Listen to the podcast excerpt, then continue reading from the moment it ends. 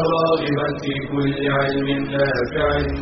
ينمو العلم ويتقدم. بتقنياته ومجالاته.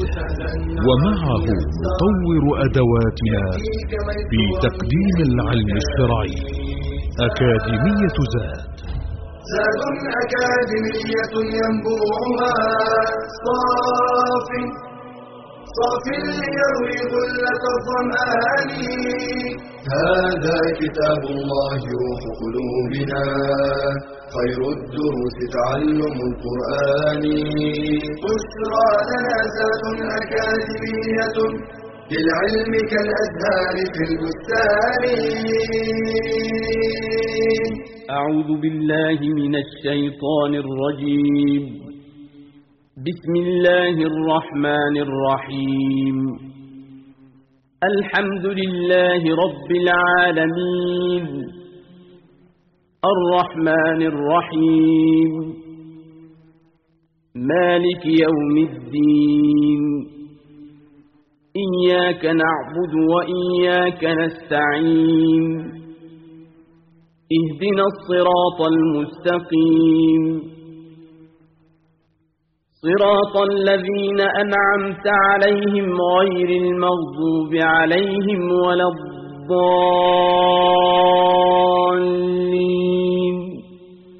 بسم الله الرحمن الرحيم. الحمد لله رب العالمين والصلاة والسلام على نبينا محمد وعلى آله وصحبه أجمعين.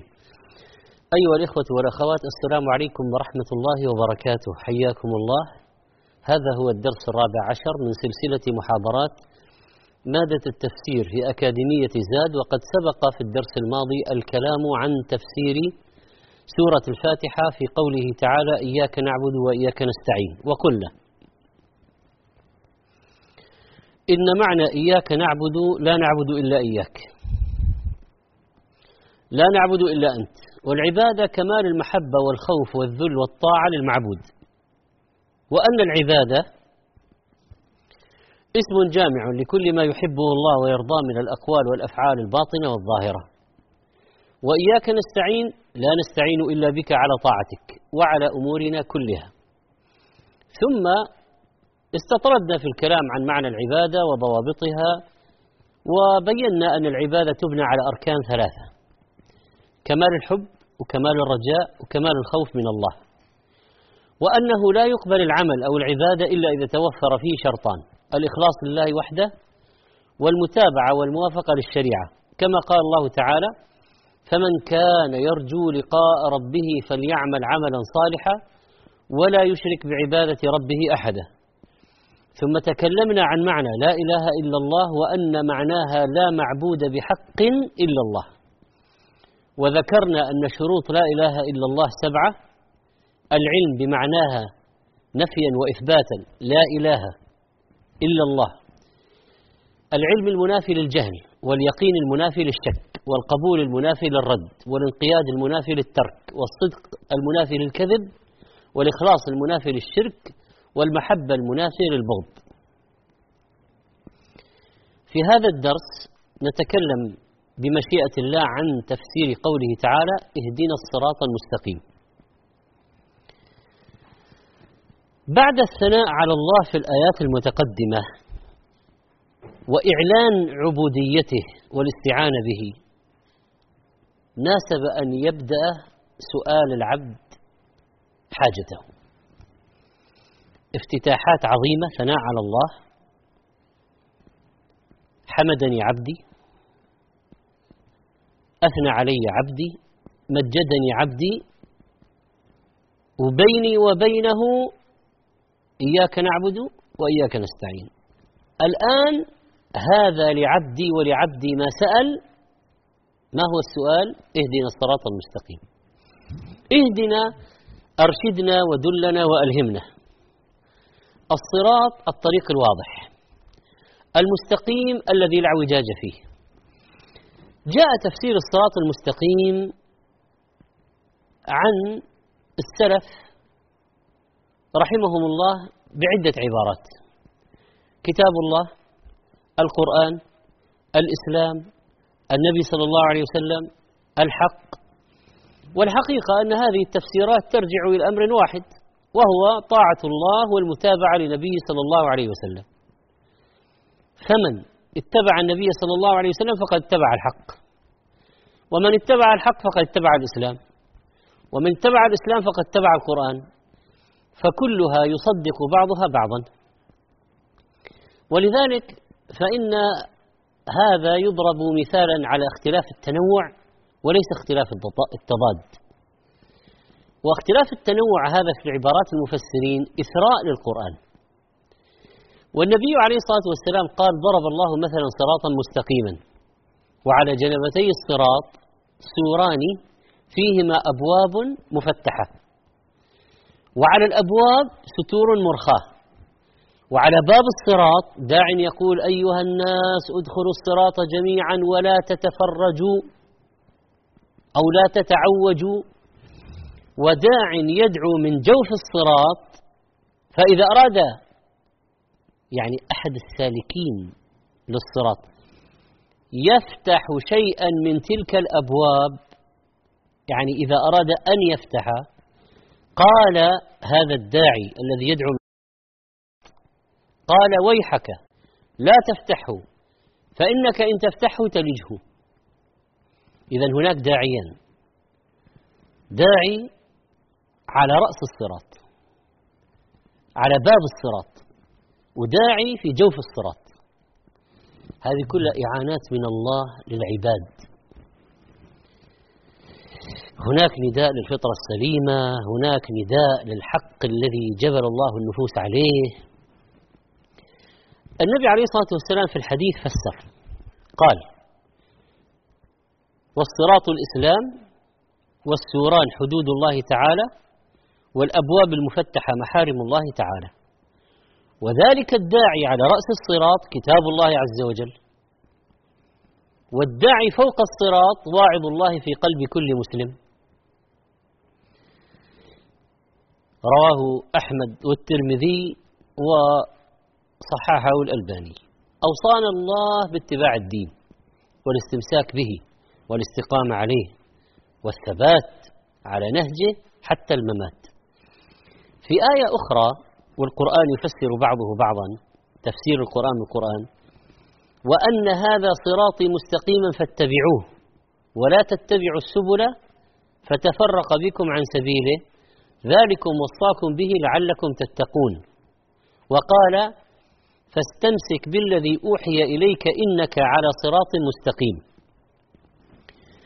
نذكر إخواننا من الطلاب والطالبات أننا لما تكلمنا في قواعد التفسير ذكرنا جمع النصوص في الموضع أو الموضوع الواحد.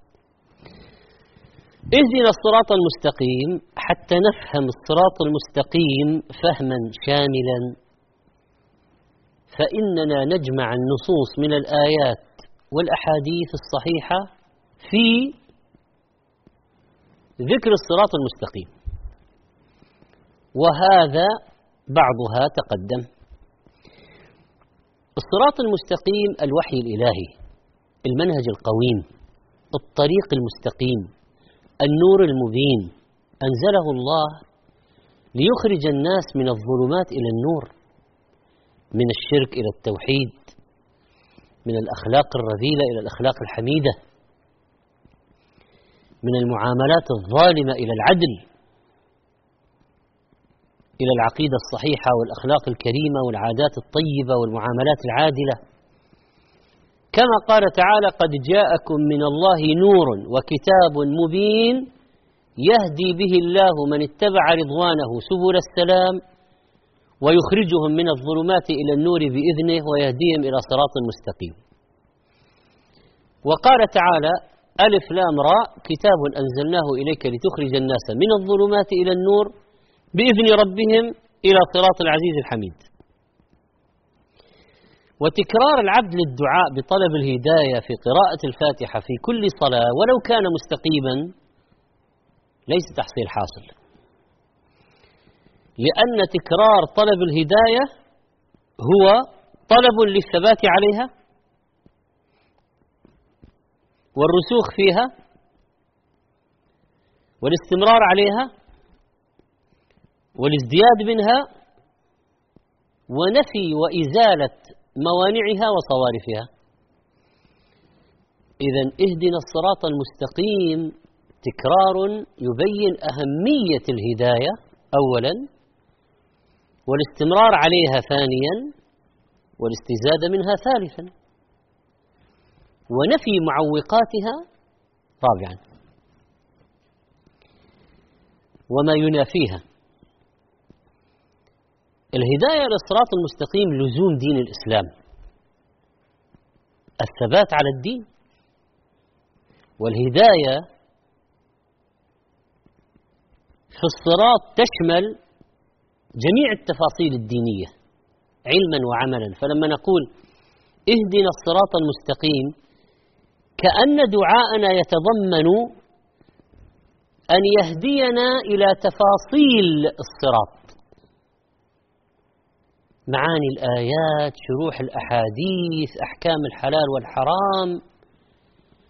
ولاحظوا يا إخواني الآن أن اهدنا المتكررة لها الآن معاني عميقة. لأن التكرار في الطلب يعني تفاصيل الهداية. هذه الهداية عظيمة. فيها مراتب إيمان فيها تعلم أحكام وهكذا. تفاصيل. ولذلك كان هذا الدعاء من أجمع الأدعية وأنفعها للعبد ويكرر دائما في الصلوات فرضا ونفلا في ركعات الصلاة كلها. لعظمه وأهميته وجب أن يدعو به في كل ركعة من صلاته. لا صلاة لمن لم يقرأ بفاتحة الكتاب.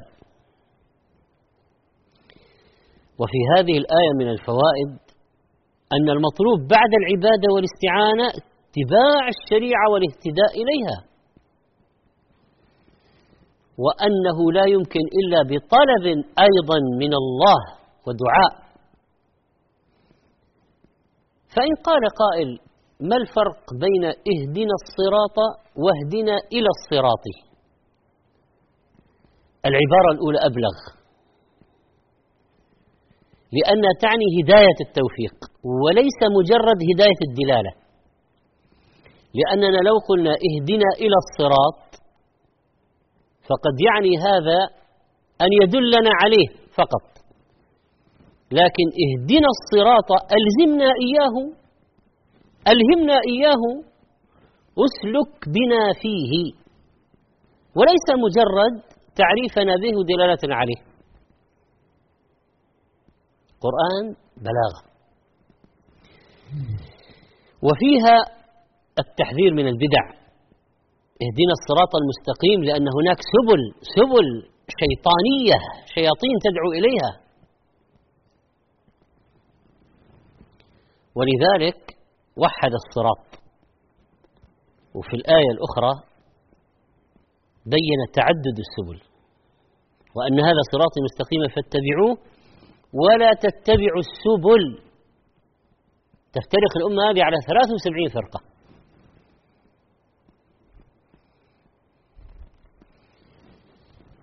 ثنتان وسبعون على رأس كل واحدة شيطان يدعو إليها. الآية هذه فيها التحذير من البدع واتباع السبل المنحرفة إن هذا خطير. ويؤخذ منها إثبات النبوة لأن الصراط المستقيم لا يمكن معرفته إلا بوحي يدل عليه. وفيها مع التي قبلها أهمية الثناء على الله قبل سؤاله ودعائه. وفي تلاوة المصلي لهذه الآية عدة فوائد. طلب المقصود وهو الهداية. حصول أجر العبادة باللجوء إلى الله بالدعاء والهداية في القرآن أربعة أنواع. ذكرها ابن القيم. الهداية العامة المشتركة بين الخلق المذكورة في قوله تعالى الذي أعطى كل شيء خلقه ثم هدى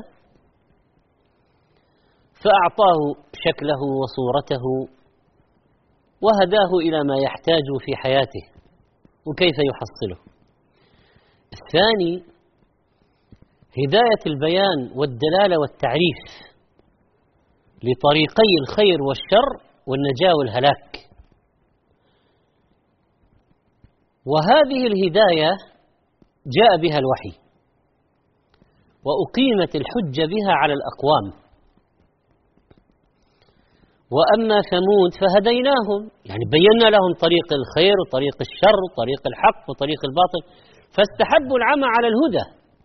فهذه هذه دلالة البيان والإرشاد ولكن إذا لم يوفق الله صار العناد والمخالفة. الهداية الثالثة وهي أهم الهدايات هداية التوفيق والإلهام يضل الله من يشاء ويهدي من يشاء. والهداية الرابعة الهداية إلى الجنة والنار إذا سبق أهلهما إليهما وأهل الجنة الواحد منهم يوم القيامة أهدى إلى بيته في الجنة من منزل أحدكم في الدنيا. نسأل الله سبحانه وتعالى أن يهدينا سواء السبيل وأن يثبتنا على الصراط المستقيم. وقفة قصيرة ثم نعود إليكم إن شاء الله.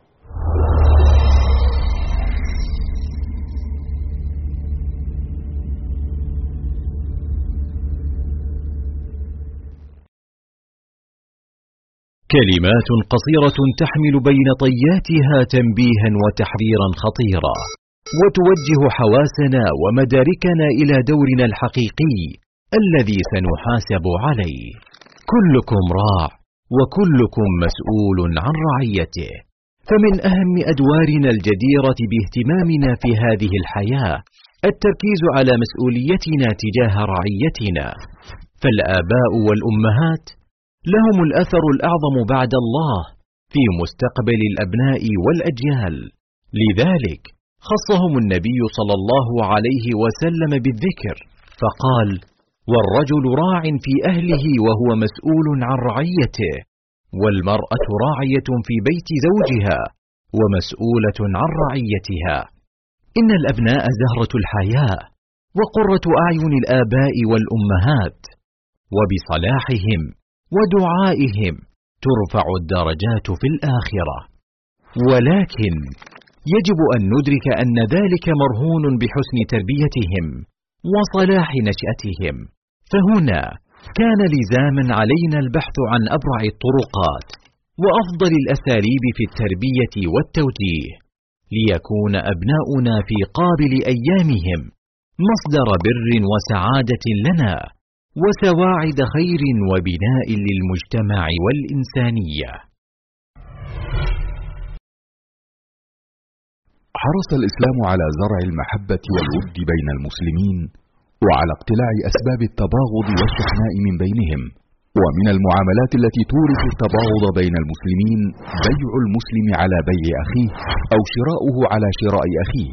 لذلك نهى عنها الرسول صلى الله عليه وسلم فقال لا يبع بعضكم على بيع أخيه والشراء مثل البيع.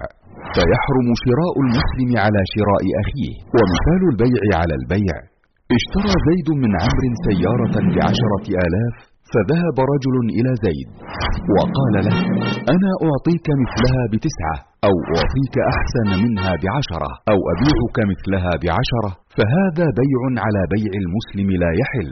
مثال الشراء على الشراء باع زيد لعمر سلعة بتسعة فجاء آخر وقال للبائع بعتها على فلان بتسعة قال نعم قال أنا أعطيك فيها عشرة. أو بعها لي أنا بتسعة ودعك منه والراجح أن البيع على البيع حرام سواء كان ذلك في زمن الخيار أو بعد تمام البيع لأنه مما يورث الشحناء والبغضاء بين المسلمين.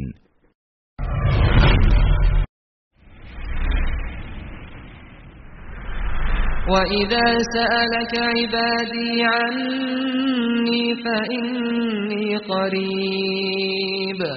أجيب دعوة الداع إذا دعان فليستجيبوا لي وليؤمنوا بي لعلهم يرشدون.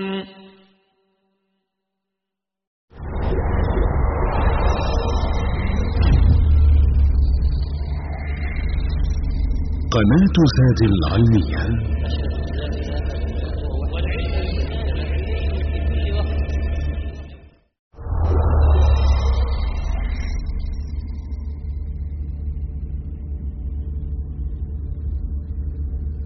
حياكم الله أيها الإخوة والأخوات وعودة مرة أخرى ومع تفسير قول الله تعالى صراط الذين أنعمت عليهم غير المغضوب عليهم ولا الضالين.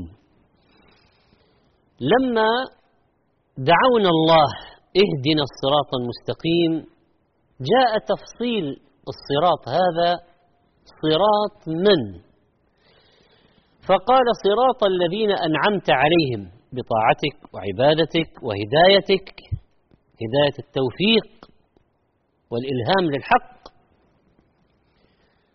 وتفسير هذا موجود أيضا في قوله تعالى ومن يطع الله والرسول فأولئك مع الذين أنعم الله عليهم من النبيين والصديقين والشهداء والصالحين وحسن أولئك رفيقا وهذا مثال على تفسير القرآن بالقرآن. وأيضا يوجد مثال على تفسير القرآن بالسنة في هذه الآية. فقد ثبت من حديث عدي بن حاتم رضي الله عنه عن النبي صلى الله عليه وسلم أنه قال إن المغضوب عليهم اليهود وإن الضالين النصارى. رواه الإمام أحمد والترمذي وحديث صحيح. فاليهود مغضوب عليهم لأنهم علموا الحق وكتموه. عرفوه وجحدوه. فاستحقوا غضب الله. والنصارى ضلال. لأنهم جانبوا العلم فهاموا في الضلالة وتيه الجهالة. فكان دعاء المؤمنين في سورة الفاتحة مرارا وتكرارا أن يسلك الله بهم صراطه المستقيم صراط النبي محمد صلى الله عليه وسلم والمؤمنين. وطريق الحق. لا صراط اليهود المغضوب عليهم ولا النصارى الضالين وأهل الكتاب المنحرفين. وقد جاء في الحديث الصحيح في بيان حال الرب مع العبد إذا قرأ الفاتحة في الصلاة إذا قال اهدنا الصراط المستقيم صراط الذين أنعمت عليهم غير المغضوب عليهم ولا الضالين. قال يعني ربنا هذا لعبدي ولعبدي ما سأل. رواه مسلم. إذا صدق العبد في حضور القلب والخشوع وسؤال الله والحمد والثناء والتمجيد وإعلان التوحيد إياك نعبد وإعلان الحاجة إلى الله إياك نستعين انفتح طريق السؤال وانفتحت الإجابة بعد السؤال. هذا لعبدي ولعبدي ما سأل. ولذلك نسأل اهدنا الصراط المستقيم صراط الذين أنعمت عليهم غير المغضوب عليهم ولا الضالين. ثم نقول آمين يعني اللهم استجب. هذه الآية فيها فوائد عدة. أن عقيدة المؤمنين واحدة وليست سبلا متفرقة. أن الجهل والعناد من أسباب الخروج عن الصراط المستقيم. أن كفر اليهود أشد من كفر النصارى لأنهم عرفوا الحق وخالفوه وحاربوه بل قتلوا أنبياء. أما النصارى فقد جهلوه وعادوه لجهلهم به ولذلك كان الغضب من أخص صفات اليهود وكان الضلال من أخص أوصاف النصارى. وفي الآية أن طريقة أهل الإيمان الذين أنعم الله عليهم هي الجمع بين العلم بالحق والعمل به. النصارى ما علموا جهلوا وتاهوا. اليهود علموا ما عملوا، أهل الإيمان علموا وعملوا. وفي الآية إيناس أهل الحق وتثبيتهم في أوقات الغربة بالنص على أن طريقهم قد سلكه قبلهم ويسلكه بعدهم الذين أنعم الله عليهم. وفيها بيان نعمة الله على المؤمنين بسلوك الصراط المستقيم في الدنيا الموصل إلى الجنة وأن من سلكه في الدنيا أي الصراط المستقيم عبر الصراط المضروب على متن جهنم سالما. قال في أنواع العابرين على الصراط في الحديث فناج مسلم ومخدوش ومكردس في نار جهنم. وفي الآية براءة أهل الإسلام أصحاب الصراط المستقيم من اليهود والنصارى. آخر معركتين أيها الإخوة والأخوات آخر معركتين في التاريخ بيننا وبين النصارى في مرج دابق. وينهزمون. هزيمة كاسحة. خلاص ما في بعدها قيام لهم. وعيسى لا يقبل منهم. لا جزية ولا خلاص انتهى. كفرهم ينتهي من الأرض. المعركة الثانية مع اليهود بقيادة عيسى عليه السلام واليهود بقيادة الدجال وتنتهي اليهودية من الأرض. ثم نهاية المشركين بقتل وإهلاك يأجوج ومأجوج من الله تعالى. الآية هذه فيها رد على القائلين بتقارب الأديان والوحدة بين الأديان ونخترع شيء اسمه الملة الإبراهيمية ودين الإنسانية. أهل الحق لا يمكن أن يتحدوا ولا يتقاطعوا مع أهل الغضب واللعنة. والمقصود طبعا يتقاطعوا يعني يشتركوا. ويؤخذ من الآية أن العالم الفاجر فيه شبه من اليهود والعابد الجاهل فيه شبه من النصارى. العالم الفاجر فيه شبه من اليهود والعابد الجاهل فيه شبه من النصارى. وفيها أن الإنسان مهما بلغ من مراتب الإيمان فإنه لا يزال محتاجا لطلب الهداية من ربه. والنبي عليه الصلاة والسلام على منزلته يتلوها في كل صلاة. وفيها تذكير بموالاة المؤمنين ومحبتهم. موالاة المؤمنين بعضهم لبعض. اهدنا الصراط المستقيم صراط الذين أنعمت عليهم. نحن وإياهم شيء واحد. نحن نواليهم ونحبهم. ونسألك أن تسلك بنا سبيلهم. إنه طريق واحد موصل إلى الله. ممن تقدم وممن سيأتي. السلام علينا وعلى عباد الله الصالحين.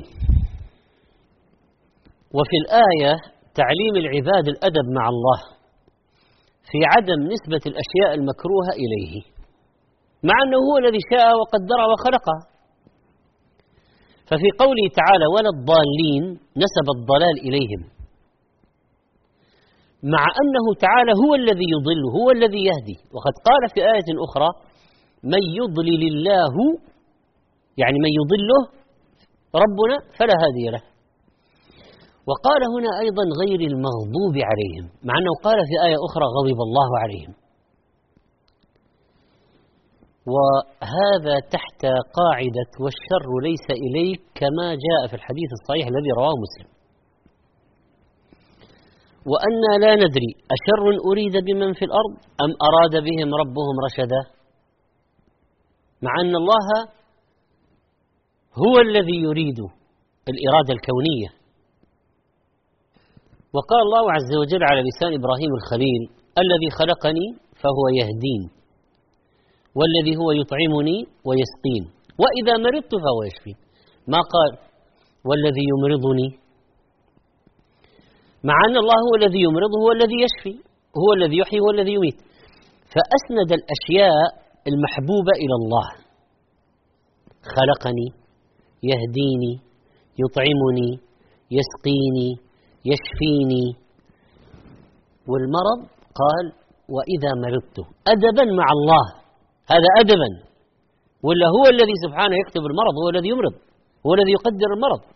لكن أدبا معه. هنا أيضا غير المغضوب عليهم. يعني ما نقول الذين غضبت عليهم ولا الضالين ما نقول الذين أضللتهم.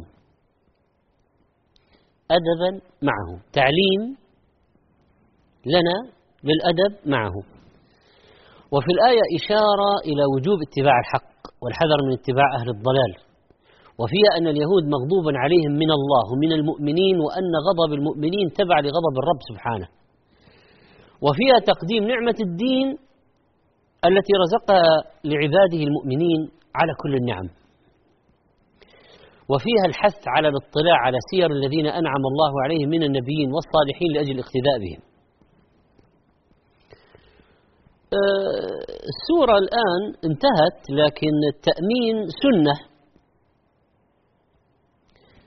والنبي صلى الله عليه وسلم علمنا إياها في الصلاة وفي التلاوة. في ختام هذه السورة يشرع للتالي لها أن يقول بعدها آمين في الصلاة ومعناها اللهم استجب. والسنة الجهر بها إذا جهر بالقراءة. لحديث وائل بن حجر رضي الله عنه قال سمعت النبي صلى الله عليه وسلم قرأ غير المغضوب عليهم ولا الضالين فقال آمين ومد بها صوته. وفي رواية رفع بها صوته. والحديث صحيح رواه أبو داود والترمذي. وقد ورد في فضل التأمين حديث إذا أمن الإمام فأمنوا. فإنه من وافق تأمينه تأمين الملائكة غفر له ما تقدم من ذنبه رواه البخاري ومسلم. وفي رواية إذا قال أحدكم آمين وقالت الملائكة في السماء آمين فوافقت إحداهما الأخرى غفر له ما تقدم من ذنبه رواه البخاري.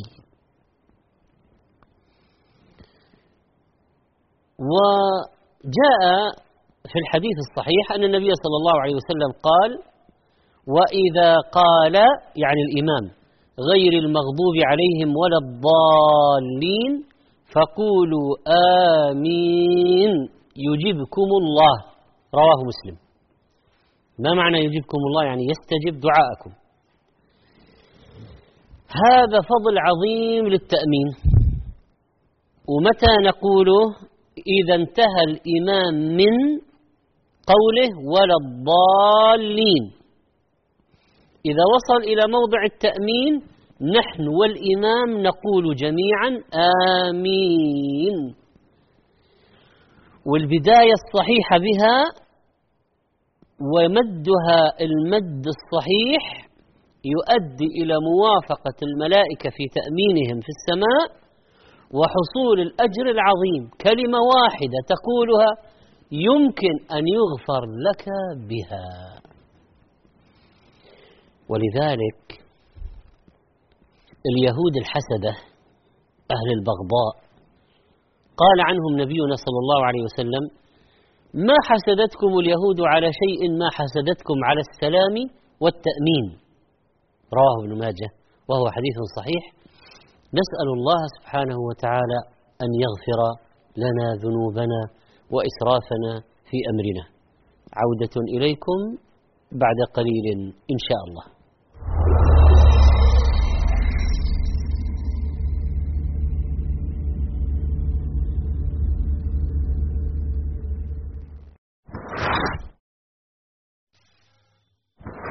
هل أنت حريص على تصحيح عباداتك؟ هل ترجو أن يتقبلها الله؟ اطلب العلم إذ لا تصح العبادة إلا به قال تعالى فاعلم أنه لا إله إلا الله واستغفر لذنبك وللمؤمنين والمؤمنات وشرط قبول طلب العلم الإخلاص يريد به إلا وجه الله قال تعالى قل إني أمرت أن أعبد الله مخلصا له الدين. وبالإخلاص ترزق صحة الفهم وقوة الاستنباط.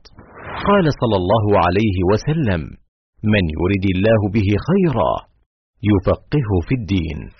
وبالإخلاص يذعن المتعلم للحق ويقبل النقد. قال الذهبي علامة المخلص أنه إذا عوتب لا يبرئ نفسه بل يعترف ويقول رحم الله من أهدى إلي عيوبي. ويجب أن يتوفر الإخلاص في التعلم والتعليم والتأليف. قال أبو داود الطيالسي ينبغي للعالم إذا حرر كتابه أن يكون قصده بذلك. نصرة الدين لا مدحه بين الأقران لحسن التأليف. فأخلص النية وأحذر من فسادها. كطلب العلم لأجل المال والثروة أو الجاه والشهرة أو المراء والجدل فإن ذلك يفسد العمل. قال تعالى وقدمنا إلى ما عملوا من عمل فجعلناه هباء منثورا. إذا أحببت أن تتعرف على دينك أكثر أن تزداد علما. وتنهل خيرا. أن تسمع وترى ما يقربك من ربك ويحببك في نبيك وتزكو به نفسك. في قناة زاد تجد ذلك وأكثر. تصفح وتجول في واحة إيمانية من مقاطع مميزة من إنتاج مجموعة زاد. تتنوع بين المادة العلمية والرقائق الإيمانية والفواصل الدعوية المحترفة إعلامية والمؤصلة منهجية.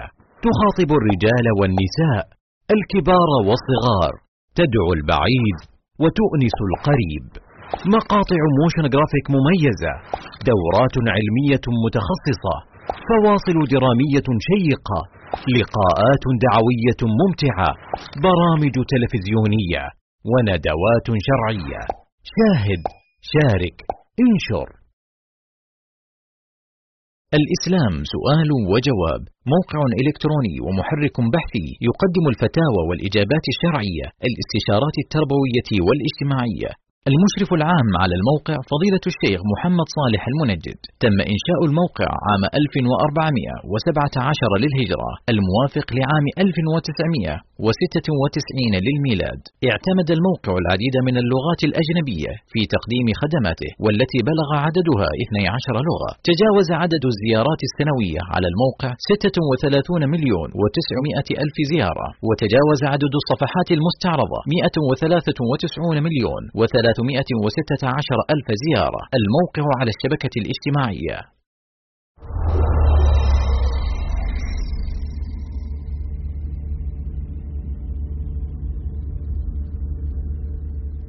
الحمد لله عودة مرة أخرى حياكم الله أيها الإخوة والأخوات. وبمناسبة هذه الآية آه، في آخر سورة الفاتحة في الصراط المستقيم نتحدث قليلا عن الاستقامة والاستمساك بالوحي والثبات على الصراط المستقيم.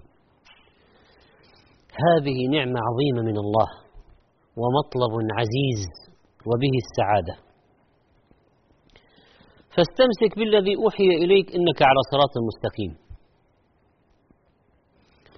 وأن هذا صراطي مستقيما فاتبعوه أمر الله بذلك عباده. وأمر بسلوك الصراط المستقيم وعدم التعود فيه والاستمرار على ذلك والثبات عليه وحتى الممات. واعبد ربك حتى يأتيك اليقين.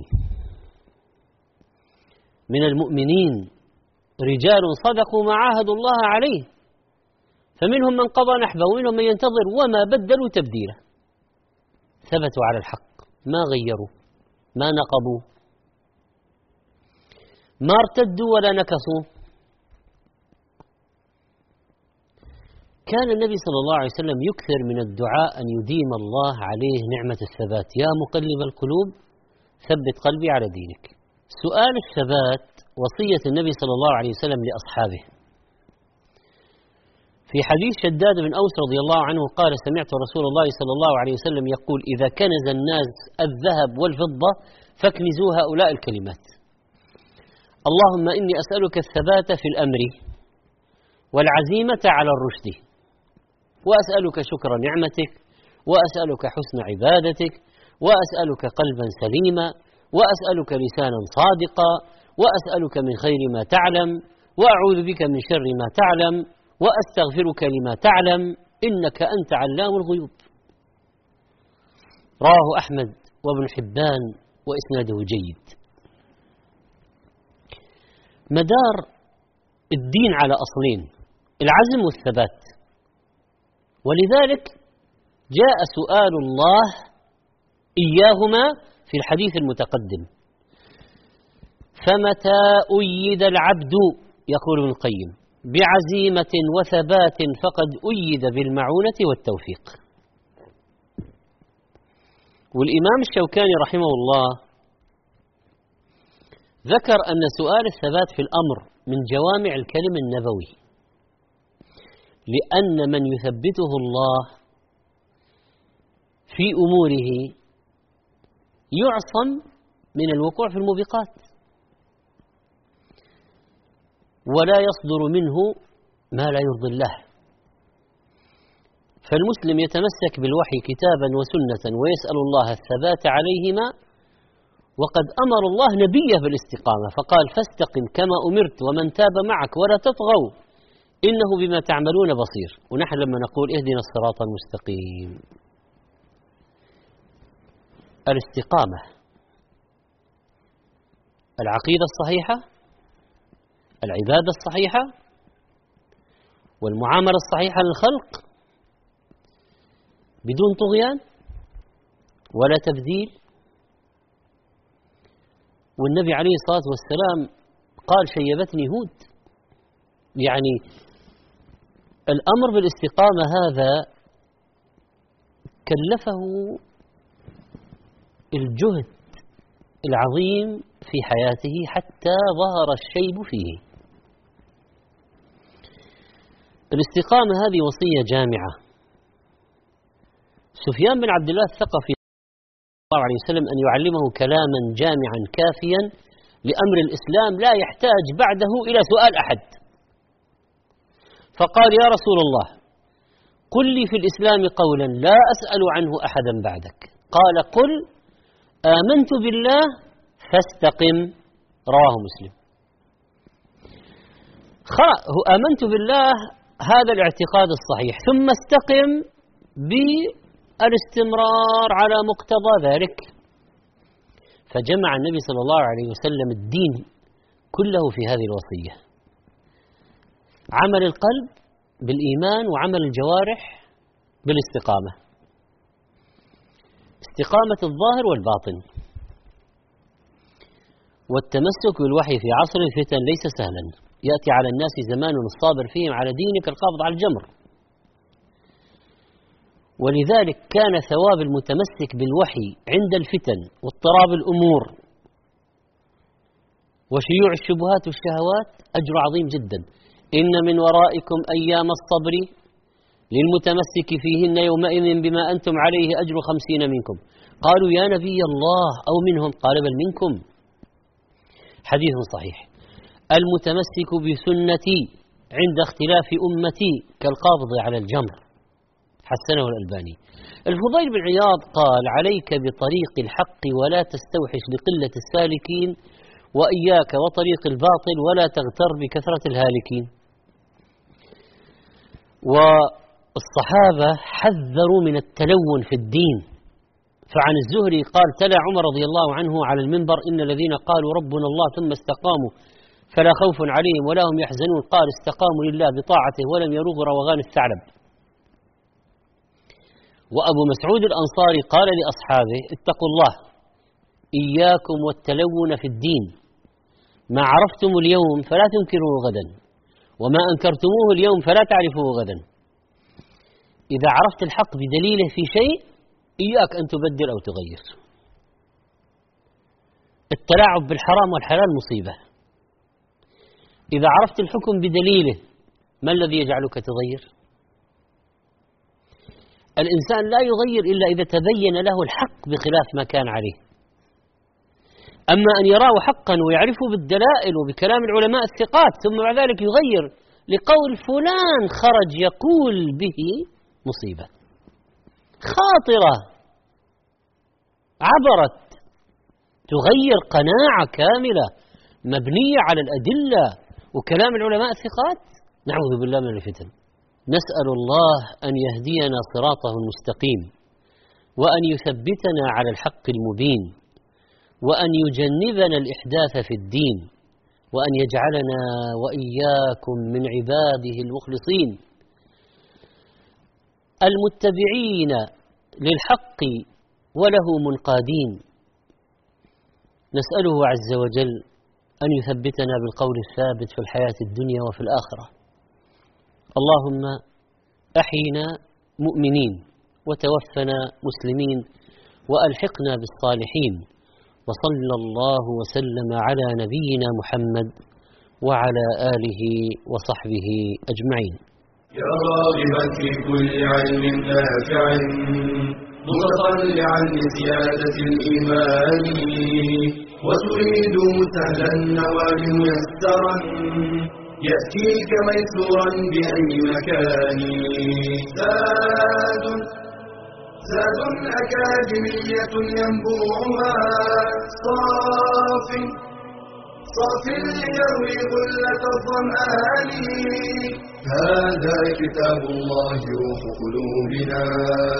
خير الدروس تعلم القرآن. بشرى لنا ذات أكاديمية للعلم كالأزهار في البستان.